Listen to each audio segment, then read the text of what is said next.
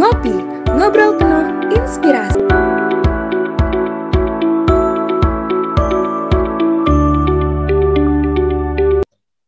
Halo Sobat Ngelik semuanya, kembali lagi di Ngopi Podcast, ngobrol penuh inspirasi.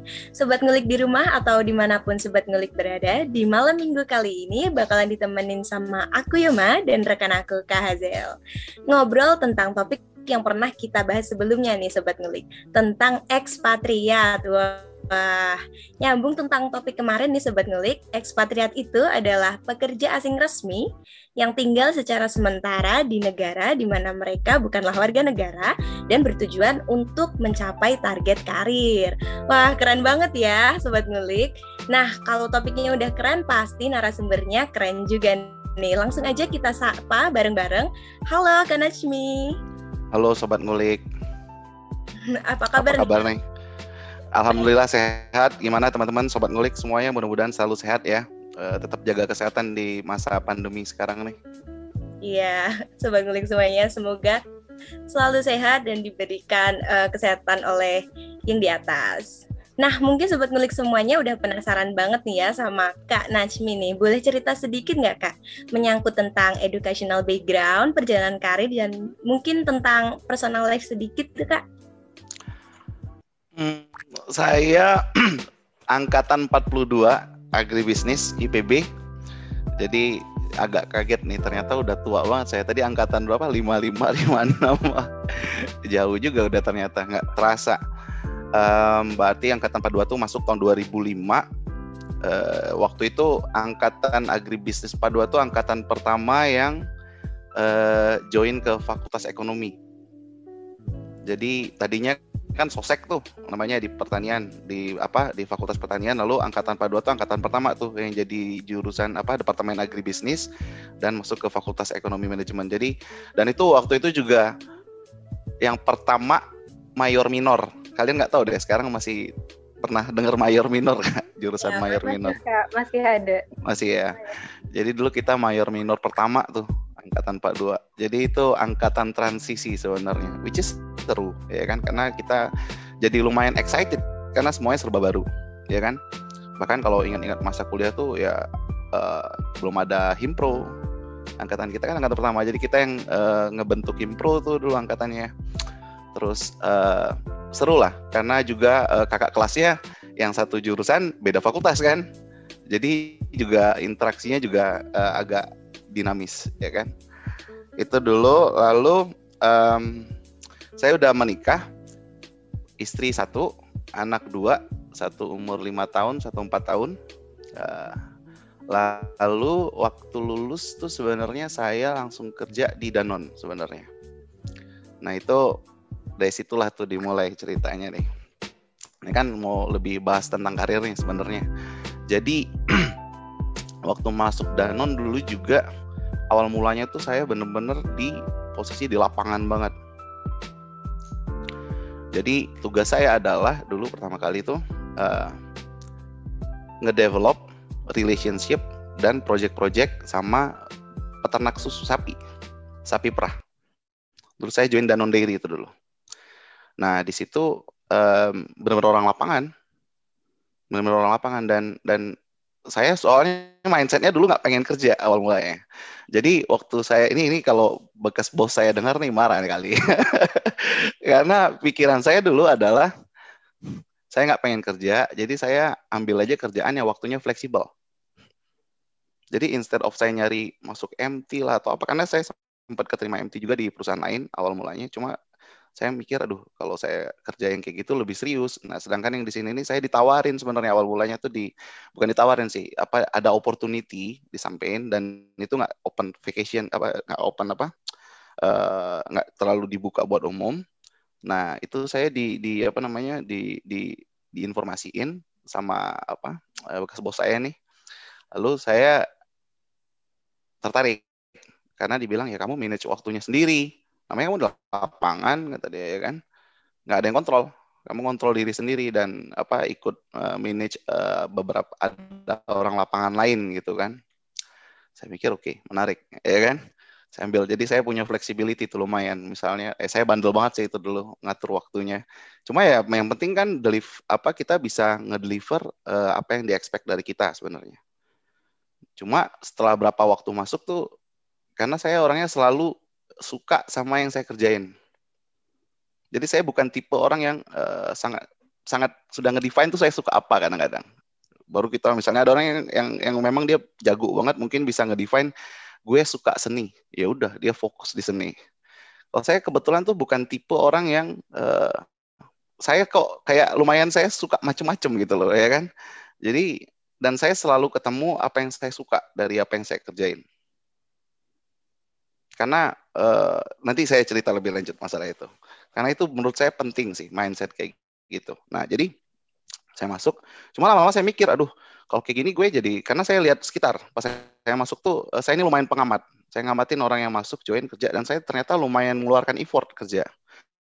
Karena bukannya ternyata apa karena saya seru gitu kan merasa seru akhirnya saya mikir hmm, kalau saya gini terus berarti saya juga serius kerja ini lihat-lihat nih udah enam bulan gitu kan dan saya lihat orang yang posisi kayak saya itu udah 10 tahun posisi yang sama saya jadi mikir berarti saya bukan di tempat yang pas ini, ya kan?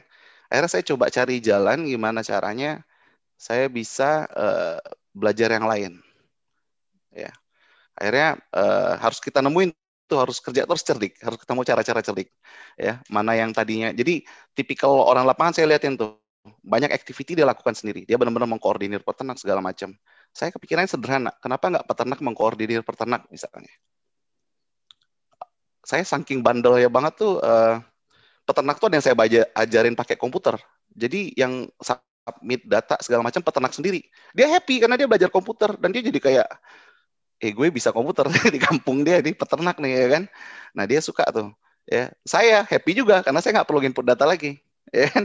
Dengan data saya tinggal uh, apa finishing reportnya segala macam. Itu dengan kayak gitu saya punya banyak waktu dengan saya punya banyak waktu, saya bisa ngerjain yang lain di luar dari yang orang-orang yang di tahap saya ngerjain gitu loh.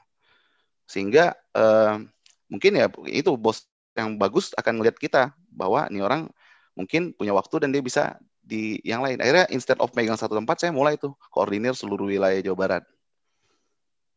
Karena saya punya waktu kan, ya kan. Nah, terus tuh saya mikir, aduh, eh, apalagi nih gitu kan. Dan kebetulan tuh ada case waktu itu.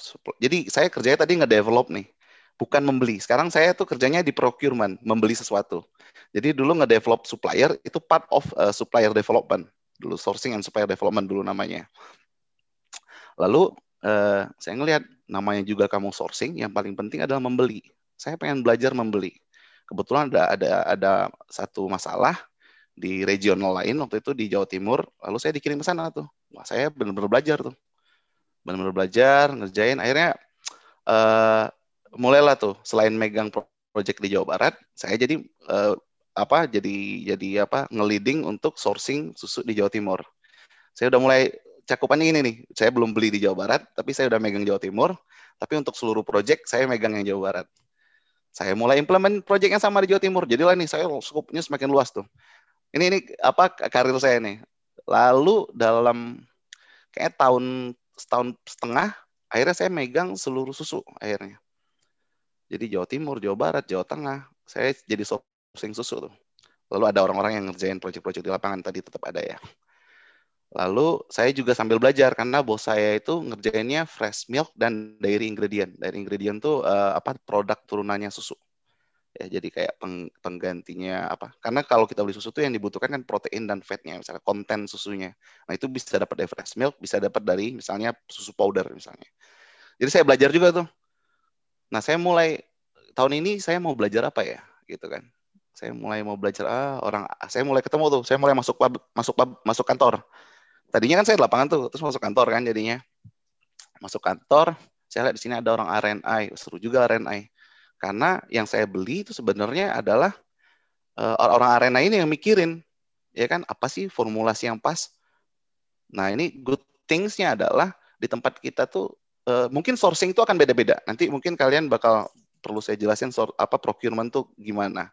Karena di tempat lain tuh bakal beda-beda. Kalau di sini kebetulan kita dituntut untuk selalu bukan simply kamu misalnya kamu beli ini deh, nggak kayak gitu. Kita even ikut mikir di marketnya ada apa.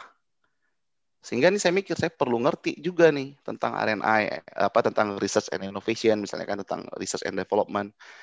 Jadi ya saya mulai ngerti itu belajar formula nggak belajar banget simply saya ngerti mereka tuh butuh apa berapa persen segala macam kira-kira yang dia cari apa sih gitu loh dan saya mulai nyari misalnya kalau di market penggantinya apa untuk itu. Yang mungkin bisa lebih bagus kualitasnya yang bisa harganya lebih kompetitif.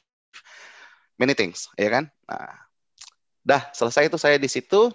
Saya pindah ke Danone Waters. Nah Danone Waters itu masih dalam Danone Danone nih.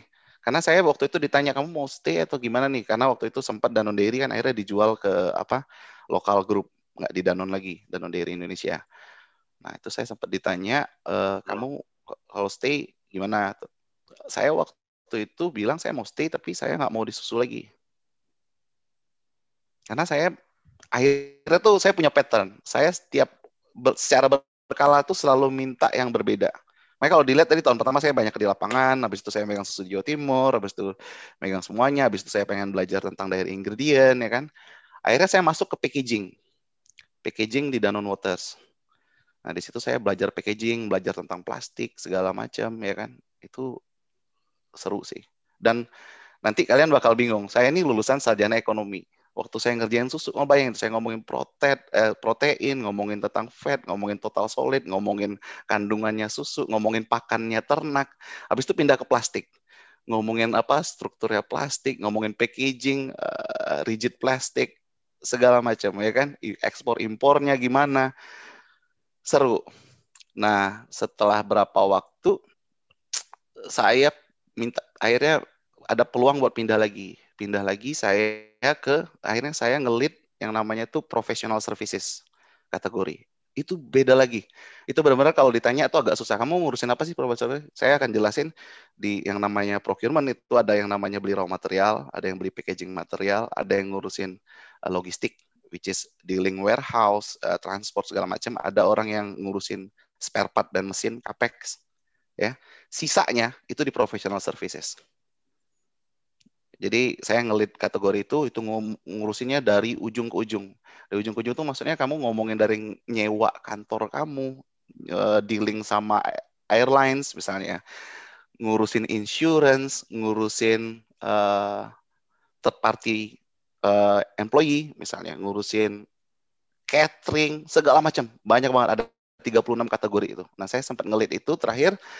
Lalu uh, terakhir setelah Danone Waters saya ada integrasi itu akhirnya saya ngelit professional services untuk Danone Waters dan Danone Special Nutrition Indonesia. Jadi digabungin tuh procurementnya akhirnya se-Indonesia uh, jadi satu tim doang. Nah saya ngelit buat Danone Indonesia-nya yang professional services. Lalu terakhir akhirnya ada opportunity lagi. Saya akhirnya pindah lagi tuh ke flexible packaging global sekarang. Ngurusin direct food contact uh, flexible kategori packaging global. Jadi sebenarnya nggak saya bukan pindah ke Netherlands nih bukan jadi Danon Belanda sebenarnya. Karena uh, di sini tuh kayak central central apa procurementnya. Nah, saya ngurusin buat uh, global. Jadi malah sebenarnya beli buat Belanda nggak sebanyak.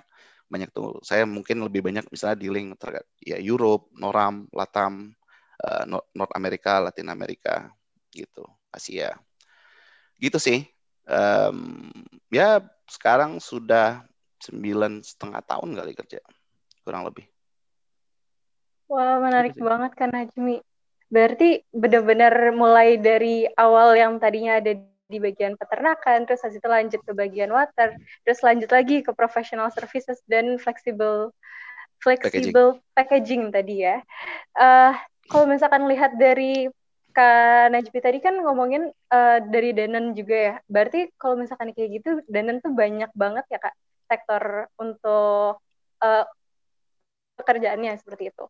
Nah, kalau misalkan boleh uh, boleh cerita sedikit dong Kak mengenai dan itu sendiri kayak sebenarnya ruang lu, ruang lingkupnya itu sebesar apa sih? Kayak gimana sih Kak?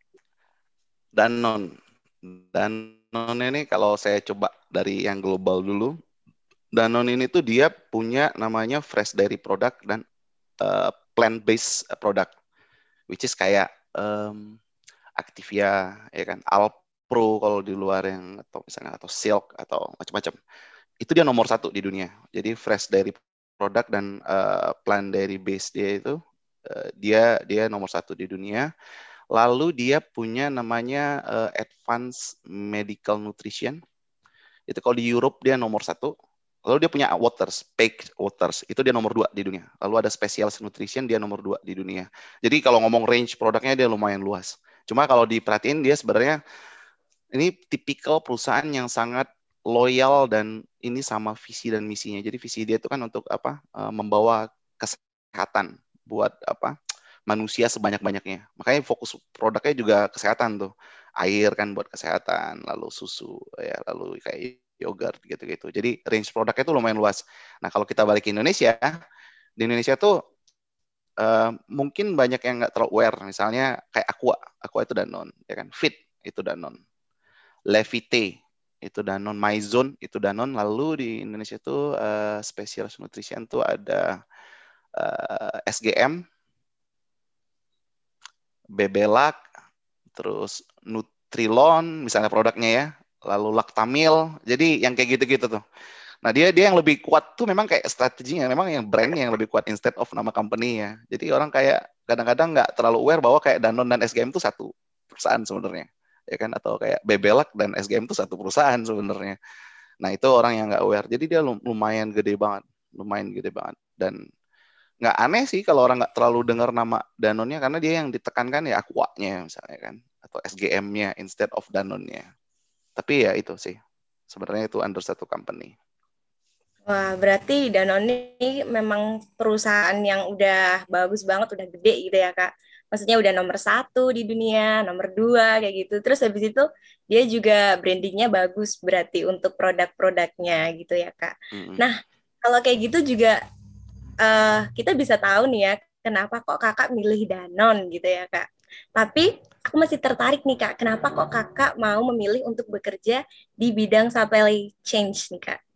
role-nya tuh seperti apa dan tanggung jawabnya seperti apa gitu kak? Ini bakal sekali lagi balik lagi dengan uh, kalau saya misalnya ditanya apa dulu saya milih, ya ini juga akan balik ke apa akan lumayan relate nih sama teman-teman apa sobat ngulik yang uh, masih kuliah. Saya pasti banyak dengar sebenarnya orang banyak yang akan saja sekalian uh, apa temukan passionnya kalian ya kan? Lalu fokus develop yourself ya kan? Uh, follow your passion which is true ya saya bisa bilang dan uh, good advice saya bisa bilang. Tapi kamu harus cukup fleksibel cukup fleksibel dan jangan making apa namanya making any any judgment sebelum kamu tahu kadang-kadang karena saya mungkin hari ini tuh uh, dunia kuliah kalian udah lebih terbuka sih wawasannya. Mungkin waktu zaman saya ya saya belum sebelum belum apa terlalu sibuk main kali ya, jadi nggak terlalu banyak tahu dunia kerja. Karena kalian tahu nggak sih ada yang namanya saya bukan supply chain, di, makanya saya ngerti karena kamu bilang supply chain tuh karena di sebagian tempat procurement tuh uh, satu sama supply chain, tapi kalau di, di Danone beda dia. Nah, saya itu cycles and procurement sebenarnya namanya. Sekarang saya nanya, kami kalian tahu nggak sih procurement uh, sekarang kuliah? Itu tuh bukan satu hal yang yang yang yang apa namanya uh, terkenal gitu, ya nggak sih? Orang akan ngomongnya sales, marketing, ya kan? Oh, mungkin ada yang mikir, oke okay, HR kayaknya seru, finance and accounting, oke. Okay, ya. Tapi siapa sih ngomongin procurement? Ya nggak sih? Enggak sejujurnya. Akan kalian ketemu, uh, lo mau nggak kerja di procurement? Apa itu procurement? Yeah. Uh, gue pengennya sales sih. Ngerti gak sih? Yeah, exactly. Yeah. Itu poin saya. Jadi kalau kamu udah kadang nge-define, oh gue bukan gue sih itu. Kita bisa jadi akhirnya ngeri apa losing an opportunity yang mungkin kalian sebenarnya bakal suka. Jadi find your passion is a good thing. Ya. Tapi be flexible beli fleksibel karena um, kadang kita nggak tahu. Simply kita belum waktunya ngerti semuanya gitu loh. Tapi tetap bagus kok, fine. Uh, mengerti diri sendiri, tahu maunya apa itu penting. Tapi being flexible itu nggak kalah pentingnya. Karena bisa jadi kita belum tahu, gitu kan? Itu yang terjadi sama saya sih sebenarnya. Saya saya lumayan being flexible, ah, terutama kalau story-nya saya tadi saya nggak pengen kerja, saya pengen apa dagang atau apa ya. Uh, cuma uh, ada opportunity ya lebih karena flexibility waktu itu dan masuknya kan bukan lebih ke procurement dulu kan development. Jadi kan supplier development saya dulu partnya. Nah itu saya uh, oke okay, seru kayaknya ketemu orang ngobrol segala macam ya kan. Saya nggak pernah membayangkan waktu kuliah saya bakal kerja jadi profesional procurement hari ini. Nggak pernah saya bayangin.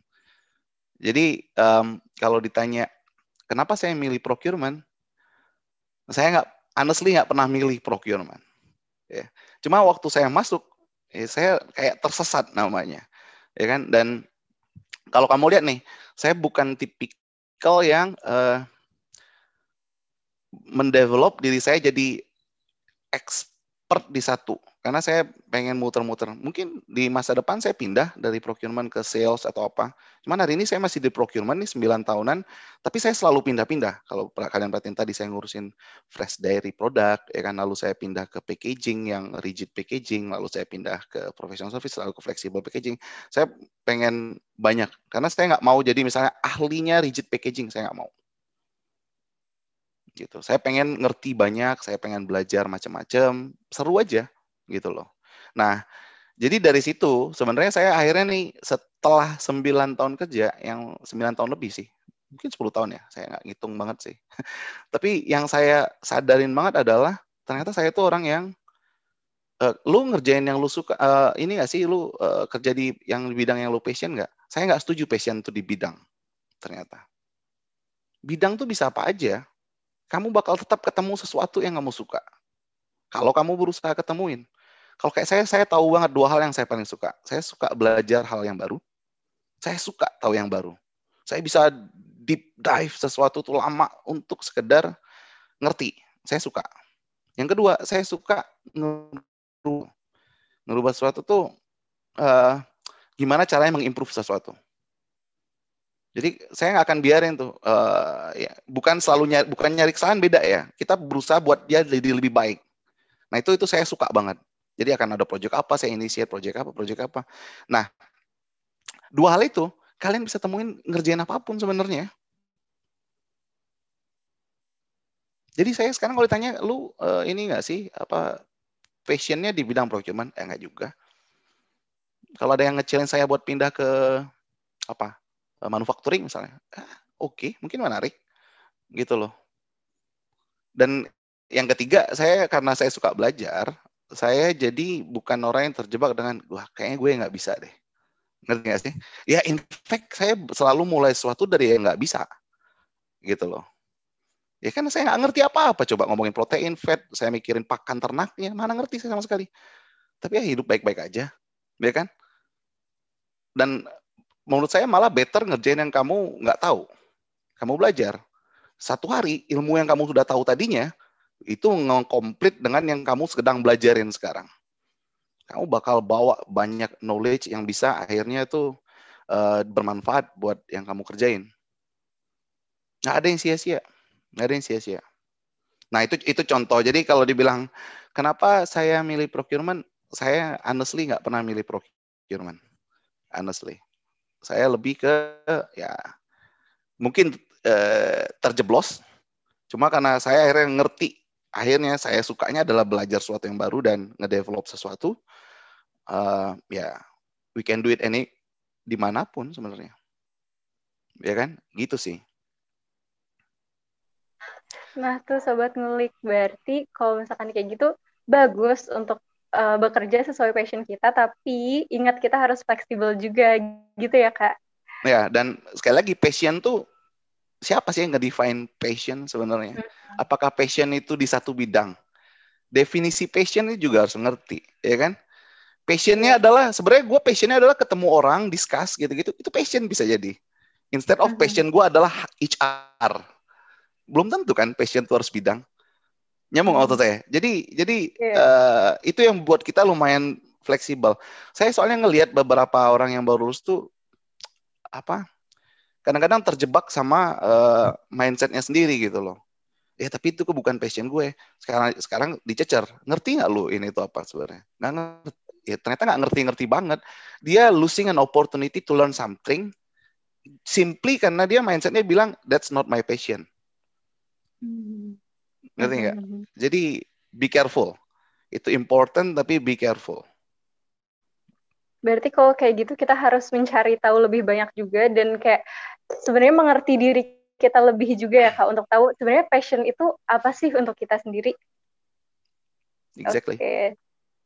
Siap kak. Nah mungkin uh, ngomongnya mengenai skills juga nih kak, mengenai uh, kemampuan yang perlu yang diperlukan oleh uh, kita generasi yang mungkin yang nanti akan bekerja seperti itu. Nah kira-kira kalau misalkan menurut kak Najmi sendiri nih, apa sih kak yang harus dipersiapkan oleh anak muda yang ingin berkarir mungkin sebagai uh, ekspatriat seperti itu atau mungkin karir-karir yang lain seperti itu kak?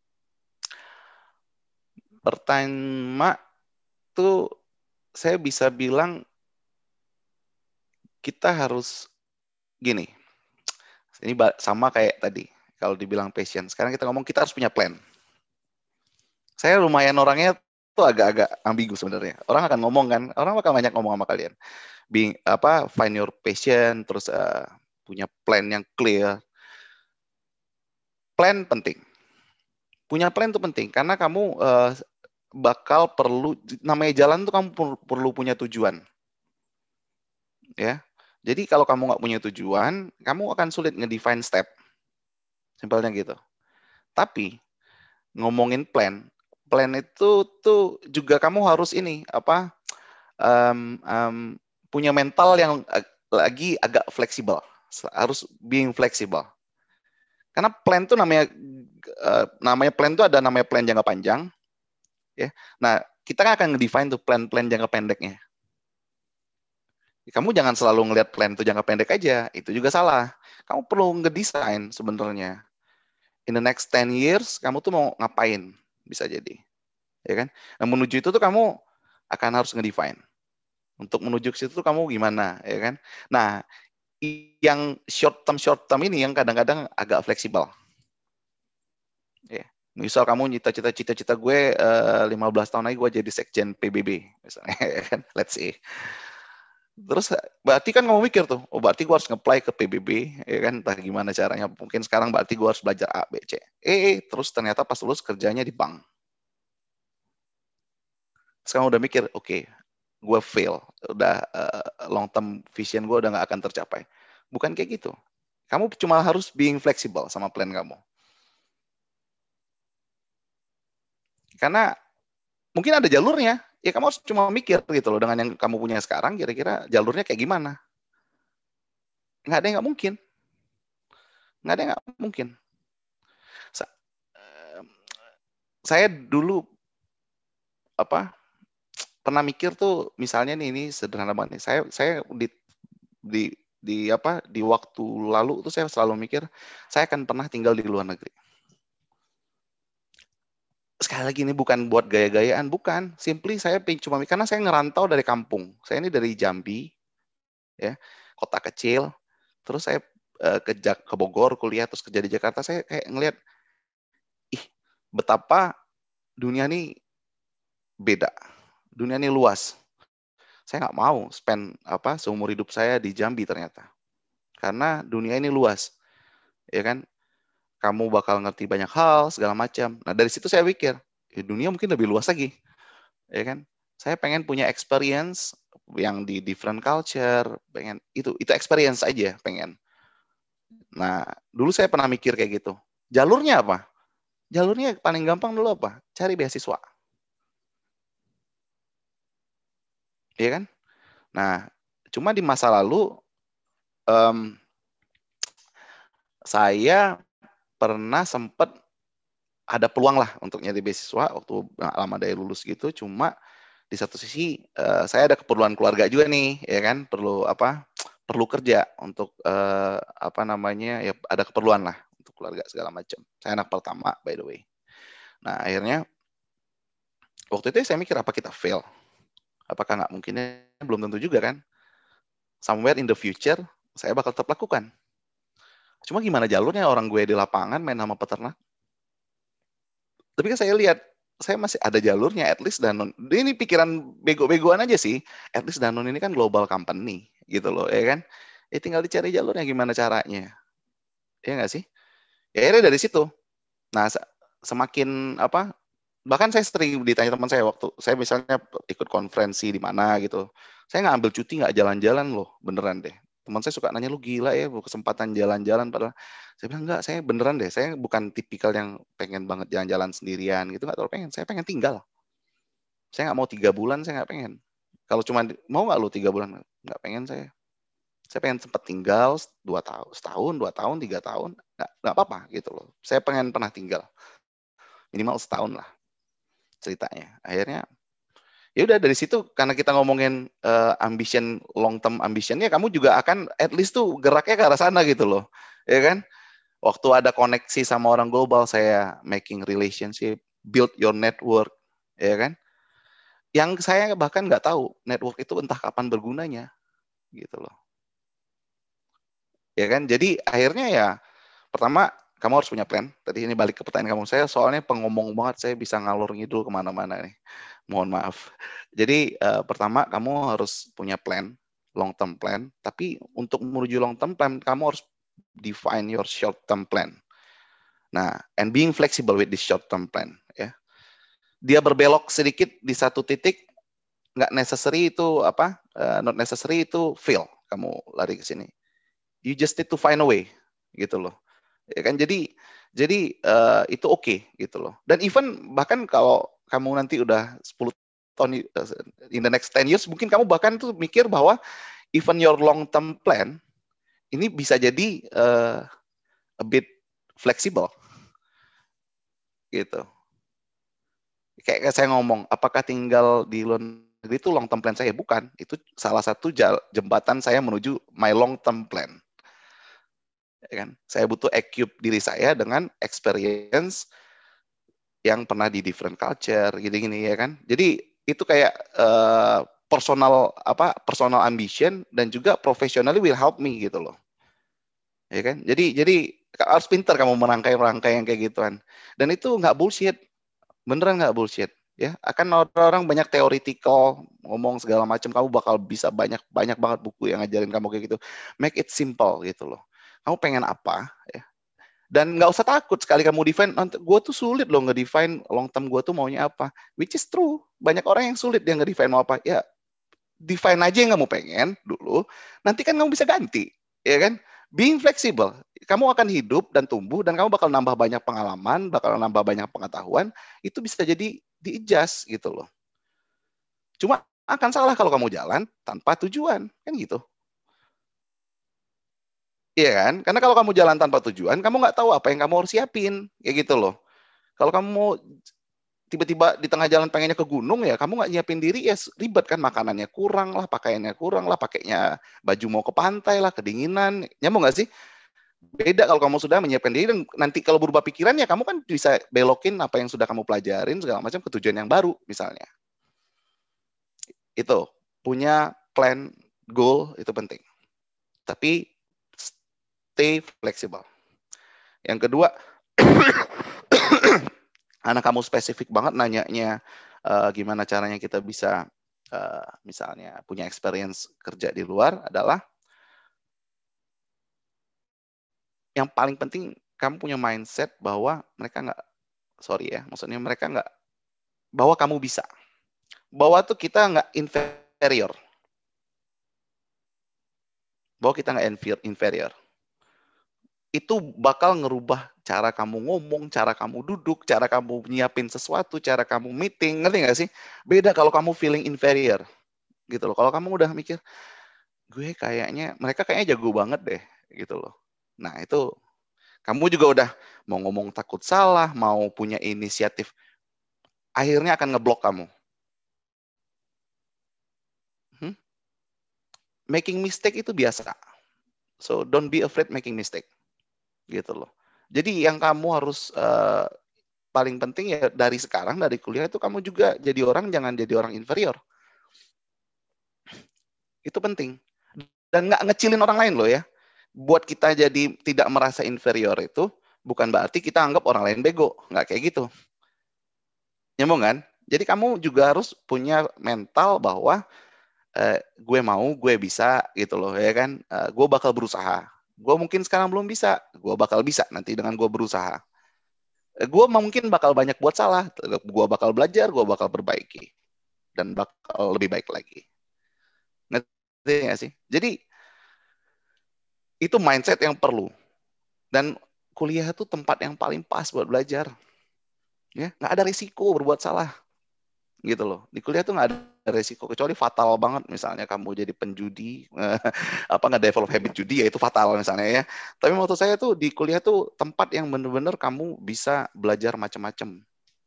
Belajar itu banyak hal gitu loh. Uh, belajar di kelas itu penting ya. Hmm. Tapi jangan di limit dengan cuma belajar di kelas. Ya. Hmm. Ada orang yang bilang uh, orang yang aktif organisasi bakal bilang organisasi tempat belajar. Jangan limit cuma di organisasi. Saya lihat banyak orang yang maju di professional life, padahal dulunya nggak pernah ikut organisasi. Tapi dia aktif, misalnya uh, jualan pisang molen waktu kuliah segala macam, interact with people. Kamu kira orang jual pisang pisang nganter-nganter ke kosan itu juga kan itu inisiatif namanya. Dia looking an opportunity, ngedefine marketnya, at least dia punya plan ke mana aja, berapa banyak. Itu juga dan dia gimana caranya barang itu bisa masuk ke kosan orang ngerti nggak sih? Gimana dia apa namanya punya channel di dalam situ. Itu tuh latihan loh namanya buat professional work sebenarnya. Jadi kuliah itu uh, tempat yang kamu bisa belajar macam-macam banget. Ini saya takut saya kelamaan banget ya. Kalian ingetin saya kalau kelamaan. Jadi itu sih menurut saya pertama kamu harus uh, uh, punya plan. Yang kedua ini agak lebih general sebenarnya. Yang kedua tapi kamu harus punya mental yang nggak inferior. Karena kalau kamu sudah inferior aja, sesama kita nih, ya, hmm. kamu bisa ngalamin inferiority-nya parah waktu apa?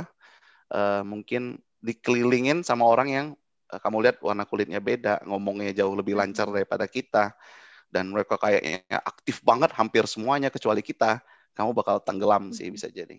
Jadi mental sih yang paling ini. Itu sih. Harus percaya dengan kemampuan diri kita sendiri gitu ya kak iya mhm.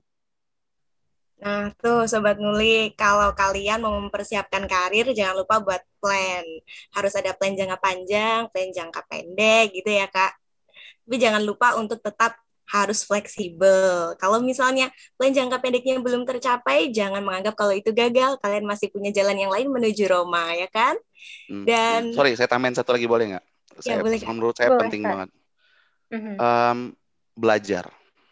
Tadi saya mungkin kurang meng-highlight uh, ja, yang saya pelajarin banget sepanjang hidup saya nih adalah belajar mm-hmm. sesuatu itu nggak pernah rugi.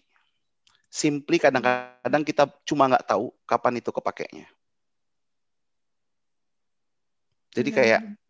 saya bisa kerja akhirnya ngerti cepet catching up sama topiknya peternakan kenapa? Karena saya pernah ikut teman saya uh, skripsi tentang sapi. Hmm. Bukan skripsi saya, skripsi teman saya. Emang dia minta bantuin? Ya, enggak. Emang saya bantuin sesuatu? Enggak juga. Saya ikut aja dia turun lapang. Iseng aja main ke peternakan, ngobrol, nanya-nanya, sok-sok apa pengen tahu gitu. Dan itu guna hmm. banget. Atau saya pernah ikut uh, waktu KKN misalnya ngerti tentang uh, sampah tanaman segala macam itu saya pernah implement buat uh, apa namanya project sama peternak misalnya. Jadi jadi belajar sesuatu tuh dan saya nggak pernah tahu bahwa saya nanti bakal kerjain itu. Belajar hmm. sesuatu tuh nggak pernah rugi. Kita cuma nggak akan mungkin waktu itu belum tahu kapan itu bakal berguna.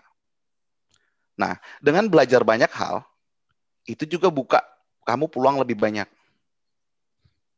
Tau nggak? Karena kayak misalnya saya, salah satu kalau kalau lihat uh, piece of apa namanya plannya saya nih sebenarnya, saya pengen nyoba banyak-banyak. Jadi kalau di global ada lowongan, lowongan saya yang bisa saya kejar banyak. Mm-hmm. Kalau saya misalnya cuma fokus ngerjain susu aja, ya saya cuma bakal bisa attract orang untuk hire saya untuk kerjaan di susu. Kan limited. Mm-hmm. Karena saya ke rigid packaging, indirect kategori. Saya melihat itu. Nah, karena kamu harus belajar banyak tadi itu juga kan ini, pertanyaan kamu nih spesifik tadi gimana kalau kamu mau ngejar ke, uh, tadi ya kamu harus buka peluangnya juga sebanyak-banyaknya. Gimana cara buka peluang sebanyak-banyaknya? Networking dan kamu harus uh, juga punya experience yang lebar juga gitu loh. Mm-hmm. Itu sih. Jadi belajar nggak pernah rugi. Satu hari kamu bakal berguna. Yang kedua itu bakal buat kamu uh, punya banyak peluang, peluangnya lebih luas. Tuh, sobat ngulik dengerin saran dari Kak Najmi. Kita harus belajar terus terus mencoba supaya kita punya pengalaman yang banyak, punya networking yang luas, terus kita juga punya peluang yang besar gitu ya. Nah, nih aku ada satu quotes buat sobat kulik yang menarik banget nih. The measures of intelligence is the ability to change dari Albert Einstein. Nah, ngomongin tentang change nih. Tadi kan Nasmi kan juga berpindah-pindah bidang gitu ya Kak untuk menambah pengalaman gitu ya Kak. Nah, ngomongin tentang change nih Kak, uh, berkaitan sama pandemi, kalau dari pandangan Kak Najmi sendiri, ketika terjadi pandemi itu shifting di dunia kerja sebelum dan sesudahnya itu seperti apa Kak? Terus impact-nya untuk bisnis bagaimana Kak? Signifikan. signifikan. Enggak. Jadi um, saya kebetulan baru di interview nih tentang ini sama HR. Saya bisa bilang gini, um, kalau kayak kalian lihat nih misalnya nih, saya suka belajar hal yang baru dan saya suka nyoba-nyoba. Jadi saya juga uh, punya mindset yang saya aja pengen berubah-ubah, gitu nggak sih? Karena lupain masalah pandemi, lupain ngomongin situasi bisnis tentang kerjaan, perubahan tuh selalu terjadi beneran deh nggak ada yang nggak berubah beneran deh. Itu tuh nggak cuma konsep nggak punya cuma apa nggak cuma good quotes gitu loh. Itu fact gitu loh. Siapa sih kalian yang hidupnya nggak berubah? Semua orang berubah ya kan? Jadi kalau kamu ngerti bahwa dunia ini selalu berubah ya kamu harus jadi orang yang ngambil manfaat dari perubahan. Ya kan? Mm-hmm. membuat diri kamu selalu relevan. Karena dia selalu berubah Makanya nih, kamu juga harus terus update tuh apa yang bakal berubah, harus punya wawasan gitu loh. Dan buat diri kita tuh relevan. Kalau sekarang ngomongin dengan pandemi impact-nya gede-gede banget. Karena customer apa customer behavior-nya tuh berubah. Apa urusannya sih? Emang saya orang sales atau marketing ngomongin customer? Ya, impact. Karena customer itu bakal ngedrive how your business will react gitu loh. Ya kan? Kalau yang tadinya mereka um, um, lebih suka keluar beli sesuatu yang harus gampang dimakan di luar misalnya kan yang ini hmm. mungkin dia sekarang akan stay di rumah dan mungkin uh, package-nya lebih gede I don't know ngerti nggak sih mm-hmm. ya kan mungkin dia butuh yeah. yang lebih tahan lama itu kan at the end bakal ngedrive banyak hal formulasi apa produk kamu bisa berubah packaging kamu bisa berubah makanya kita even kita harus buat diri kita selalu relevan dan untuk buat diri kita selalu relevan itu kita harus ngerti apa yang ngedrive. Kalau yang kerja ya jelas customer yang akan ngedrive, market yang akan ngedrive kamu. Ya kan? Kalau kalian bidang lain ya you see gitu loh, apa yang jadi apa customernya kamu ini? Apa yang uh, driven factornya apa? Dan make yourself relevant. Jadi kalau ditanya perubahannya drastis drastis banget. Dan believe me gitu loh, akan ada yang menang. Gak semua orang tuh hmm. kalah gitu loh. Akan ada orang yang enjoy perubahannya mungkin ada giant yang collapse, ya, mungkin ya. Tapi bakal ada uh, orang-orang yang giant tambah giant atau yang kecil jadi giant gitu loh dengan perubahan karena mereka adapt gitu loh. Ya kan? Jadi instead of dia losing the business, dia gain gain market gitu loh, market share. Ya kan? Karena goncangan ini kadang-kadang mungkin ada orang yang nungguin gitu loh. Menurut saya nggak tahu ya, mungkin ada orang yang nungguin goncangan gitu loh untuk nge-shake market terus dia ambil opportunity, mungkin kan. Mungkin aja gitu loh. Saya, nggak tahu. Cuma ya itu make sense buat dilakukan orang karena kamu lihat aja kalau setiap perubahan tuh ada yang menang, ada yang hmm. bertahan, ada yang menang, ada yang kalah, ya kan? Dan itu bisa signifikan dan itu terjadi, ya kan? Nah sekarang kalau ngomongin way of working juga totally different, hmm. ya. Ada orang yang uh, interpersonal communicationnya bagus banget misalnya nih, kamu bisa bayangin nggak? Nih saya ngambil contoh aja. Ada orang yang misalnya interpersonal community skillnya tuh bagus banget. Dia ketemu orang, ngobrol, approach orang, ya kan. Uh, terus misalnya uh, berusaha influence orang untuk uh, dapat apa yang dia mau, misalnya. Dan itu lumayan personal. Ada orang yang kerja kayak gitu. tipikalnya kayak gitu dan skillnya itu. Kamu bisa bayangin nggak dunia sekarang ribet mau melakukan itu? Bener nggak? Sekarang kamu kalau mau ketemu orang tuh harus benar-benar range station, bisa ngerti gak sih? Dan dan dan making nggak semua orang akan video call, kamu akan sudah hilang tuh gesture segala macam itu tinggal suara doang ya kan? Itu hmm. susah. Apalagi kamu ngelit tim misalnya, itu juga susah. Kamu harus build connection sama tim kamu. Sekarang um, apa namanya digitally ya kan jadi kita di push untuk bisa itu itu yang pertama gimana kita bisa shifting our way of working dari yang bisa direct interaction jadi lumayan apa namanya ya digital yang kedua hmm. yang berubah banget tuh adalah work from home ini tuh nggak ada orang yang kontrol kamu yeah. ya betul uh, saya juga ngerasain bahwa jam kerja lumayan panjang jadinya. Karena orang mikir kan kamu akan selalu available. Kalau kamu secara fisik ke kantor ya kamu entah meeting ke mana segala macam orang nggak lihat juga gitu loh ya kan. Kalau sekarang tuh kan bener-bener orang bakal lihat schedule kamu, kalender kamu bisa hmm. lihat orang. Kalau ada spot dia block. Jadi kayak orang bener-bener berusaha menuin ininya kamu, kamu susah banget nyari waktu buat bisa bebas. Jadi lumayan panjang. Tapi di sisi lain, um, nggak ada orang yang kontrol kamu nggak ada yang kontrol kamu kan sebenarnya. Jadi gimana caranya kamu bisa tetap misalnya ada jam kosong gimana kamu tetap bisa produktif melakukan sesuatu? Karena orang lain bakal punya uh, kerjaan sendiri ada yang dia urusin segala macam ya mungkin at some point bakal cross dengan kamu. Tapi di waktu kosongnya kamu nih kami ngapain tuh nggak ada yang kontrol kamu bisa tidur. Ya kan? Iya gimana kamu bisa kontrol diri sendiri? Nah, itu itu juga lumayan berubah. Itu sih, ya menurut saya yang paling berubah ya pola interaksi, terus jelas bisnis berubah, ya kan? Sama ini, gimana kita ngontrol diri sendiri juga di masa pandemi ini sebenarnya. Dan berusaha tetap hidup normal gitu loh. Karena uh, kamu bakal stuck di depan layar tuh asli berjam-jam. Jadi kalau kamu nggak hmm. bisa apa buat itu uh, balance, ya, kamu bakal ribet sendiri sebenarnya. Wah, tapi aku bisa relate banget sih, uh, sih Kak sama yang Kakak tadi jelasin karena aku sebagai mahasiswa juga terus-terusan ada di depan laptop, terus habis itu bangun pagi uh, udah ada kelas lagi, tapi kelasnya harusnya di rumah aja, nggak perlu mandi, nggak perlu siap-siap kayak gitu, dan emang benar-benar harus banget punya yang namanya self control untuk bisa uh, apa ya menjaga diri kita untuk tetap produktif juga walaupun tetap ada di rumah kayak gitu. Mm. Nah, nah kak eh, nggak uh, kerasa kita udah mau hampir di penghujung uh, acara uh, ujung dari podcast ini. Nah mungkin terakhir nih kak, kira-kira pesan apa sih kak yang kakak miliki untuk fresh graduate maupun mahasiswa seperti kita yang menonton podcast ini agar kita bisa berkarir dengan sukses seperti Kak Najmi? Hmm sukses. Sukses itu juga saya honestly dengan definisi suksesnya saya saya belum sukses menurut saya. Tapi ya alhamdulillah.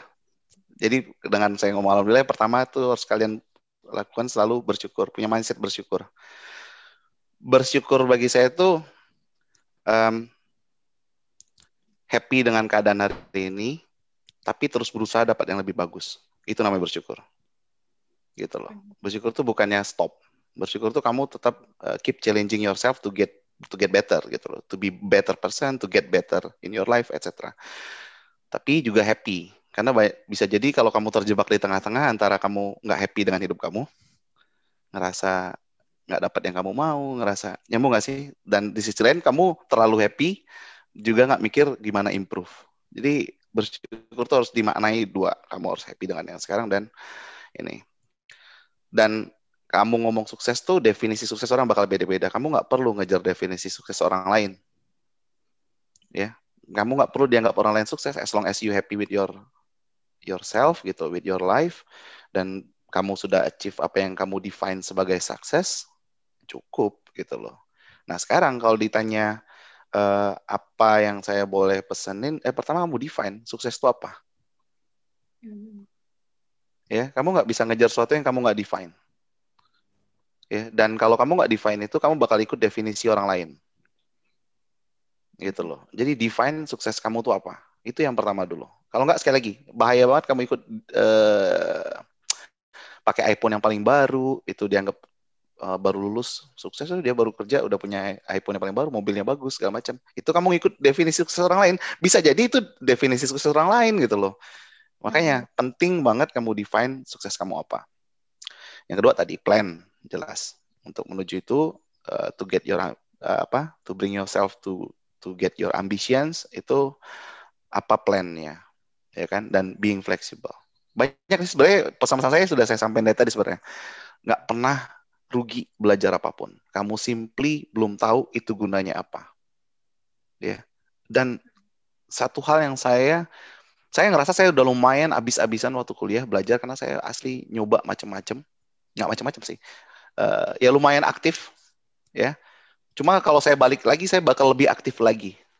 Saya bakal lebih banyak lagi nyoba yang lain. Mm -mm. kayak sekarang saya ditanya kamu mau buka bisnis? Oh pengen banget tapi belum sempat nyoba. Kenapa dulu saya waktu kuliah nggak nyoba aja sekalian? Nggak ada risk. Apa sih risk? Sekarang saya risk kalau saya berhenti kerja buka bisnis dan nggak berhasil apa yang buat makan anak-anak saya? misalnya. Waktu kuliah saya bisa nyoba apa pun Beneran deh. Jadi kalau saya pesan sama anak-anak kuliah atau yang fresh graduate, belajar macam-macam, cobain yang positif, buat salah itu bagus, nggak ada masalah, yang penting kamu belajar. Tetap relevan sama keadaan, kamu harus lihat dunia ini kayak gimana. Kamu harus adjust diri kamu. Kamu nggak bisa ngepush dunia buat berubah buat kamu. Kamu harus adjust diri kamu. Ready sama apa yang bakal berubah karena kamu harus punya mindset bahwa dunia terus berubah. Jadi ya kamu lumayan harus ikut uh, apa adjust diri kamu instead of kenapa sih dunia berubah? Kenapa sih orang-orang sekarang tuh kayak gini? Kenapa susah banget sih mau ketemu orang sekarang karena gini-gini? Ya, that's life gitu loh. That's life. Dia terus berubah. Yang kamu harus manage adalah diri kamu. Kamu nggak bisa manage seluruh dunia. Jadi dan tadi kalau ngomongin passion, hati-hati terjebak sama yang namanya passion. Ya buat fresh graduate ya. Asli saya saya juga banyak sempat interview anak-anak yang baru mau masuk gitu-gitu kan ya itu. Ya saya nggak terlalu pengen sih sebenarnya procurement karena gini-gini gini saya tuh uh, passionnya tuh sebenarnya ketemu orang ya men ya procurement ya ketemu orang. Kamu ketemu supplier segala macam. Ketemu orang pabrik waktu dia production ke factory-nya supplier. Kamu ketemu market intelligence team segala macam. Kamu ketemu orang. Simply karena nggak tahu. So don't trap yourself with limited patient definition ngerti nggak jadi kamu harus ngedefine passionnya itu harus ngerti dan being flexible. Knowing knowing your passion is good things, but don't limit yourself. Gitu loh. Itu sih menurut saya. Wah, menarik banget Kak. Benar-benar dapat banyak banget uh, insight dari apa namanya podcast kita hari ini. Dan apa namanya aku benar-benar langsung tercerahkan tadi yang Kak Najmi bilang bahwa kita tuh harus mendefinisikan sukses kita sendiri juga. Jangan sampai kita ketrap sama suksesnya orang lain. Karena mungkin sukses dari definisi orang-orang tuh juga berbeda. Dan juga untuk sobat ngulik semua jangan lupa untuk selalu belajar. Apalagi kita masih memiliki waktu yang panjang di kuliah ini dan juga untuk para fresh graduate untuk selalu mau belajar. Dan jangan sampai terjebak sama passion yang salah, definisi passion yang salah itu. Nah, terima kasih banyak Kak Najmi yang sudah mau bersedia nih untuk ngeluangin waktunya untuk ngobrol-ngobrol bareng sama kita semua. Dan juga untuk Sobat Ngulik semua, nantikan untuk ngopi podcast selanjutnya yang pasti akan memberikan banyak insight, inspirasi, dan juga uh, apa namanya ilmu-ilmu baru untuk kita semua. Nah, saya Hansela dan juga Yoma pamit undur diri. Terima kasih semuanya. Sampai jumpa. Sampai jumpa. Terima kasih Kak Najmi. Terima kasih untuk Sobat Ngulik yang udah ngedengerin Ngopi Podcast kali ini. Dan jangan lupa untuk tetap stay tune di Ngobrol Penuh Inspirasi selanjutnya. Bye-bye!